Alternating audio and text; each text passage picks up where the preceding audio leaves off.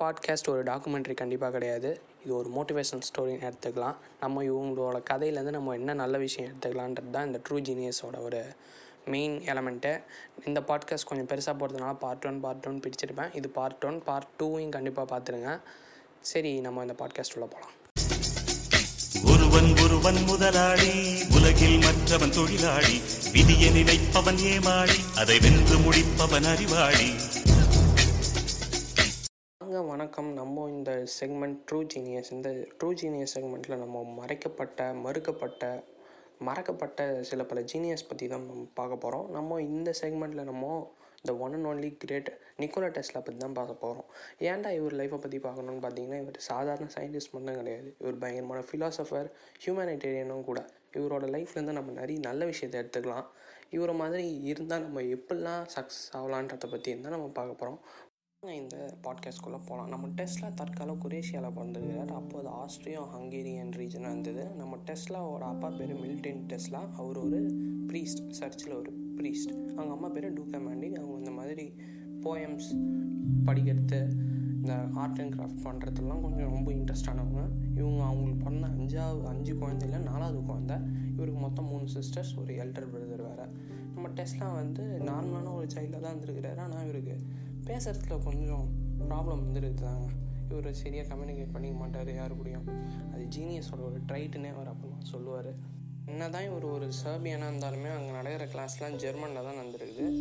ஸ்மாலாக அந்த வில்லேஜில் இருக்கிற ஸ்மில்ஜின்னு சொல்லிட்டு அந்த வில்லேஜில் இருக்கிற கிராமத்து பள்ளிக்கூடத்தில் தான் இவரும் படிச்சிருக்கிறாரு. ஒன்றும் பெருசாக அப்படி ஆஹா ஓஹெல்லாம் படிக்கல. ஜெர்மன் அரித்மெட்டிக் மேக்ஸ் ஒரு சிம்பிளான மேக்ஸ்லாம் படிச்சுட்டு கொஞ்சம் தூரம் தள்ளி ஒரு தள்ளி இருக்கிற ஒரு ஹை ஸ்கூலுக்கு போயிருக்கிறாரு அந்த ஹை ஸ்கூலில் பார்த்தீங்கன்னா இவரால் இன்டர்னல் கால்குலஸ்லாம் இவருக்கு பயங்கரமான இன்ட்ரெஸ்ட் இருந்திருக்குது. எலக்ட்ரிசிட்டி வந்து ரொம்ப அட்மையர் பண்ணியிருக்கிறாரு அவங்க ப்ரொஃபஸர்னால் தான் ஏன்னா டீச்சர் ஒழுங்காக ஒரு ஸ்டூடெண்ட் ஒழுங்காக கண்டிப்பாக டீச்சர் ஒழுங்காக இருந்து அவங்க இன்ட்ரெஸ்டெல்லாம் எடுத்தால் கண்டிப்பாக ஸ்டூடெண்ட்ஸ்க்கு இருக்கிற ஹிடன் டேலண்ட்ஸ் கண்டிப்பாக வெளில வரும்னு சொல்லிட்டு நம்ம இது மூலிமா புரிஞ்சுக்கலாம். நம்ம டெஸ்ட்லாம் வந்து இன்டெகிரல் கிளாஸஸும் மைண்ட்லேயே போடுவாராம்.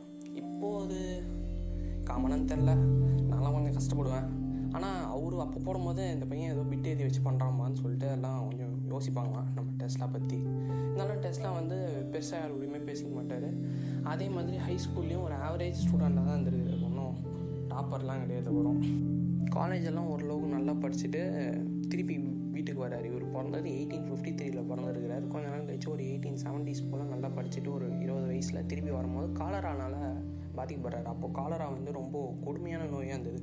கிட்டத்தட்ட நிறைய வில்லேஜஸ் எல்லாமே காலரானால வைப் அவுட் ஆகிடுது நல்ல வேலை நம்ம நிக்கோலா டெஸ்லா நிறைய தடவை பெட்ரிடன் ஆகியுமே அவர் சாகலை. ஏன்னா அவரோட விதியும் அவரோட வில் பவரும் அவரை சாக விடலை.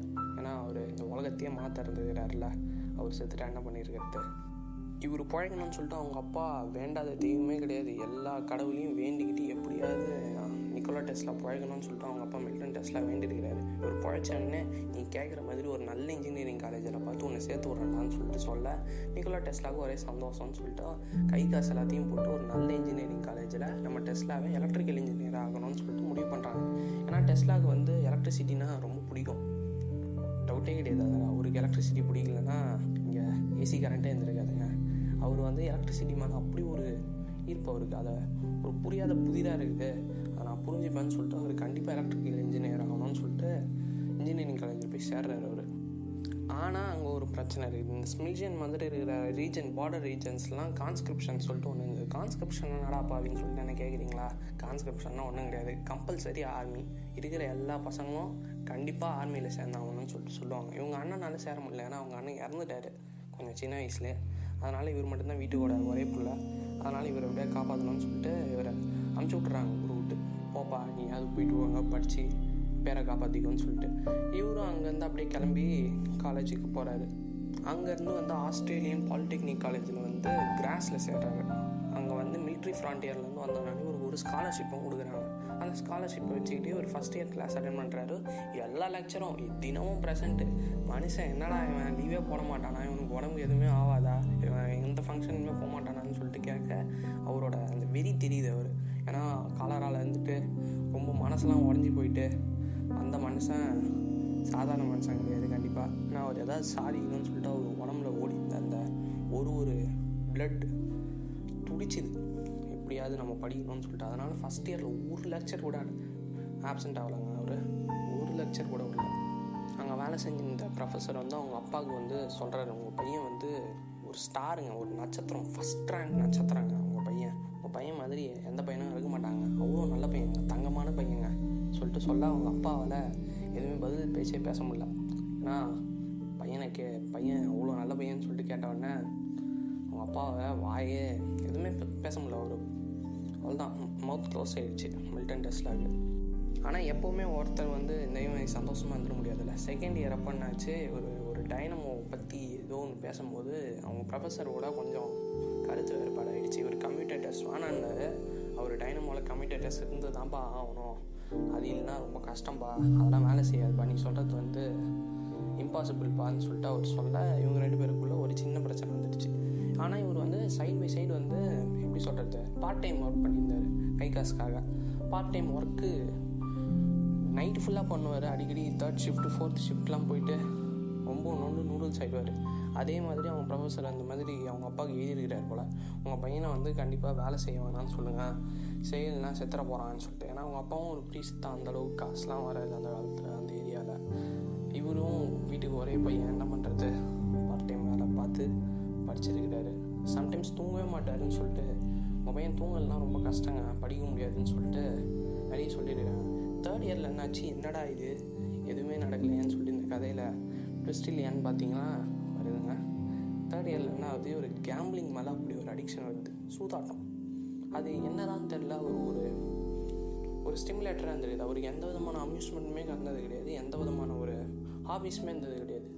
ஆனால் அவருக்கு இந்த கேம்லிங்கில் ஏதோ ஒரு அடிக்ஷன் வந்து கை காசு எல்லாத்தையும் தொலைச்சிடுறாரு. வீட்லேயே வந்து வீட்டில் இருந்த கை காசு எல்லாத்தையுமே தொலைச்சிட்டு நிற்கிறாரு கேம்லிங்கில் கேம்லிங்லாம் அவ்வளோ அடிக்ஷன் ஆகிடுச்சு அவருக்கு. அப்புறமா டெஸ்லாக்குமே புரிஞ்சுது. கேம்லிங் சரியில்லைன்னு சொல்லிட்டு கையில் வச்சிருந்த எல்லா அலவன்ஸும் கிட்டத்தட்ட போயிடுச்சு. பாக்கி இருக்கிற எடுத்துன்னு போயிட்டு ஃபேமிலியால் கொடுத்துட்டாரு. இதே மாதிரி நீங்களும் இந்த டீன் பட்டி ரம்மி சர்க்கிள் இந்த மாதிரி எதுவும் ஆடுறீங்கன்னா தயவு செஞ்சு ஆடாதீங்க. அது உங்களோட காசும் உங்கள் ஃபேமிலியும் உங்கள் பேரும் தான் கெட்டு போகும். தயவு செஞ்சு இந்த கேம்லிங் கிட்டே போகாதீங்க. இப்போ ட்ரீம் லெவன்லாம் கூட வரும். ஆடுங்க பிரச்சனை இல்லை. காசு வச்சு ஆடாதீங்க. நல்லா இருக்காது ப்ளீஸ் சரி விடுங்க. அப்புறமா என்னாச்சு? ஒரு ஃபைனல் இயர் வருது. ஒரு ஃபைனல் இயரில் சப்ஜெக்ட்லாம் சில தெரில. ஒரு நார்மலான ஒரு இன்ஜினியரிங் ஸ்டூடெண்ட் நடக்கிற கதை தான். கிட்டத்தட்ட. அவராலையும் படிக்க முடியல. எனக்கு இந்தமாதிரி கொஞ்ச நாள் டைம் கொடுங்க சொல்லிட்டு கேட்க அவர் முடியாதுன்னு சொன்னோன்னே நீ யாரா எனக்கு கொடுக்காம இருக்குதுன்னு சொல்லிட்டு வீரவாசனம் பெஸ்ட்டு இவரும் காலேஜ் விட்டு வந்துடுறாரு போங்கடா. நீ அதுவும் டிகிரி அது. Degree is paper paper can not determine my ஃப்யூச்சர்னு சொல்லிட்டு வந்துடுறாரு.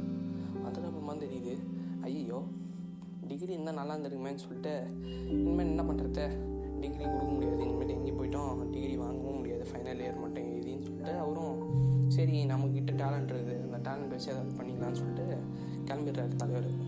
அவர் அப்புறமா கிராஸ் யூனிவர்சிட்டி விட்டு வந்துடுறாரு. அங்கேருந்து வந்துட்டு கொஞ்ச நாள் வீட்டுக்கு தெரியாமல் யாருக்கும் தெரியாமல் தலைமறைவாக இருக்கிறாரு. அவங்க கூட அந்த ஃப்ரெண்ட்ஸ்லாம் நினச்சிட்டாங்க? டெஸ்லா செத்துட்டான்டா. டெஸ்லா ரிவரில் வந்து செத்துட்டான்டா. பாவண்டா அந்த பையன் சொல்லிட்டு அவனுக்கு ஆர்ஐபிலாம் வைக்கணும்னு சொல்லிட்டு நிறைய பேர் சுற்றி இருந்துருக்கிறாங்க. ஆனால் நம்ம டெஸ்லா வந்து சிக்ஸ்டி ஃப்ளோரின்ஸ் ஃப்ளோரின்ஸ்ன்ற வேல்யூ இப்படி பார்த்தீங்கன்னா அது ஒரு பிரிட்டிஷ் காயினுங்க அதோட வேல்யூ வந்து டூ ஷில்லிங்னு சொல்கிறாங்க அப்போது இவர் ஒன் டுவெண்ட்டி ஷில்லிங்காக வேலை செஞ்சுருக்காரு ஒன் டுவெண்ட்டி ஷில்லிங்னா கிட்டத்தட்ட அந்த பிரிட்டிஷ் கரன்சியில் வரும். அது கூட நம்ம பார்த்தா வரல இவர் வந்து அங்கே ஒரு டிராஃப்ட்மேனாக வேலை செஞ்சுருக்கிறாரு. வேலை செஞ்சுட்டு பாக்கி இருக்கிற டைமில் இவர் கார்ட்ஸ் விளையாடிருக்காரு கார்ட்ஸ் அவர் மேரிபூரில் தான் இருந்திருக்காரு இதெல்லாம் நடந்துட்டு இருக்கும்போது மேரிபூர்னு சொல்லிட்டு ஊருக்கு. அது தெரிஞ்சுக்கிட்டு மில்டன் டெஸ்ட்டில் வந்து அவங்க பையனை கூட்டின்னு போகலான்னு வந்திருக்கிறாரு. Seventy nine eighteen seventy nine அப்போது ஆனால் அப்போ அப்போன்னு பார்த்து நம்ம டெஸ்ட்லாக்கு நர்வஸ் பிரேக் டவுன் ஆயிடுச்சு. நர்வஸ் பிரேக் டவுன்னா இந்த பேனிக் அட்டாக்னு சொல்லுவாங்க. பயத்தில் வந்து என்ன பண்ணுறதுனே தெரியாமல் அவள் தான் அப்படியே ஒரு ஒரு ரெண்டு மணி நேரம் மிஞ்சி போனோம் ஒரு ஒரு நாள் ஃபுல்லாக அப்படியே சுத்தமாக பிளாங்க் ஆகிடும் அந்த மாதிரி ஒரு நர்வஸ் அட்டாக் வந்துடுச்சு என்னடா இதுன்னு சொல்லிட்டு இந்த கிராஜுவேஷன் ஆகலன்னு சொல்லிட்டு அவருக்கு இருந்த எல்லா பயமும் வெளில வந்துடுச்சு. அந்த பேனிக் அட்டாக் மூலியமாக அதே வருஷம் நம்ம மில்டன் டெஸ்ட்லாம் இறந்தும் போகிறாரு ஸ்ட்ரோக் காரணமாக அப்புறமா நம்ம கோஸ்பிக்குன்னு சொல்லிட்டு இன்னொரு ஒரு ஊருக்கு வர நம்ம டெஸ்லா டெஸ்லா அங்கே வந்து ஒரு ஸ்டூடெண்ட்ஸ்லாம் சொல்லி கொடுத்துட்ருக்கிறாரு டீச்சராக எயிட்டீன் எயிட்டி அப்போது வந்து டெஸ்லாவோட சித்தப்பாவோ மாமாவோ ரெண்டு பேரும் சேர்ந்து காசெல்லாம் போட்டு இவரை ப்ராக் அனுப்புற பார்க்குறாங்க. ப்ராக் போயிட்டு ஒரு படிக்க போகிறாரு மேற்படிப்புக்கு அதனால் நம்ம டெஸ்லாவும் ப்ராக் போயிட்டு ஃபெரினார் யூனிவர்சிட்டின்னு சொல்லிட்டு ஒரு யூனிவர்சிட்டி சேரலான்னு பார்த்தா அங்கே ரொம்ப லேட்டாக போயிட்டு அங்கே லேட்டாக போனது மட்டும் இல்லாமல் இவருக்கு க்ரீக் தெரியாது.